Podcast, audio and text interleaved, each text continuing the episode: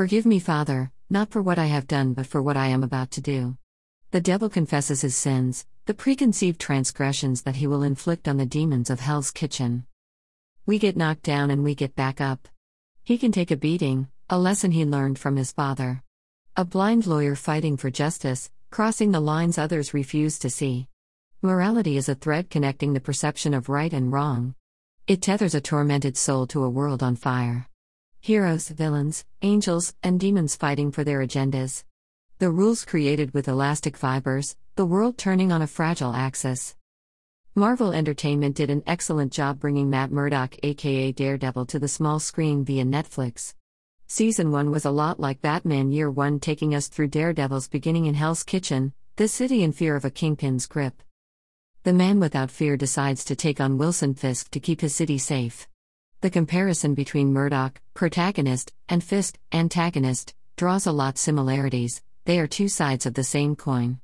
Both losing their fathers during their childhood, both men willing to cross the line in order to achieve their personal goals. Throughout the episodes, there are these moments of confession, these small opportunities to remove the weight of guilt and to cleanse sullied spirits. I would summarize the protagonist and antagonist as both dangerous and noble men the things they tell themselves to justify their actions. The ends having to justify the means. Men fed up with the status quo, they are conflicted within their ideologies. No martyrs, only casualties. The masks worn to hide their vulnerabilities, the names hidden to feign innocence.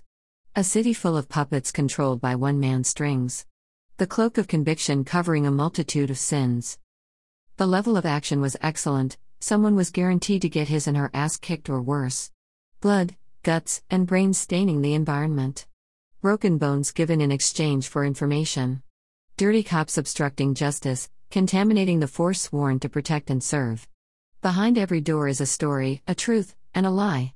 Every so often we see our anti hero falling from great heights, spitting blood, and getting up again. From time to time, there is someone who sees the truth beneath the mask and questions the reasons crafting this reality.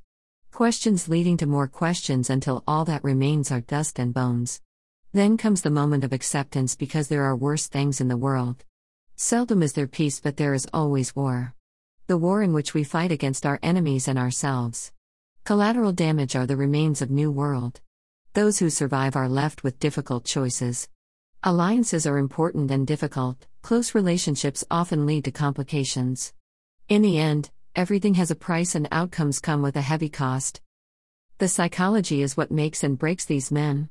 I'm not a killer, and I'm not a monster, yet everyone has a devil inside them, and the show conveyed that very well.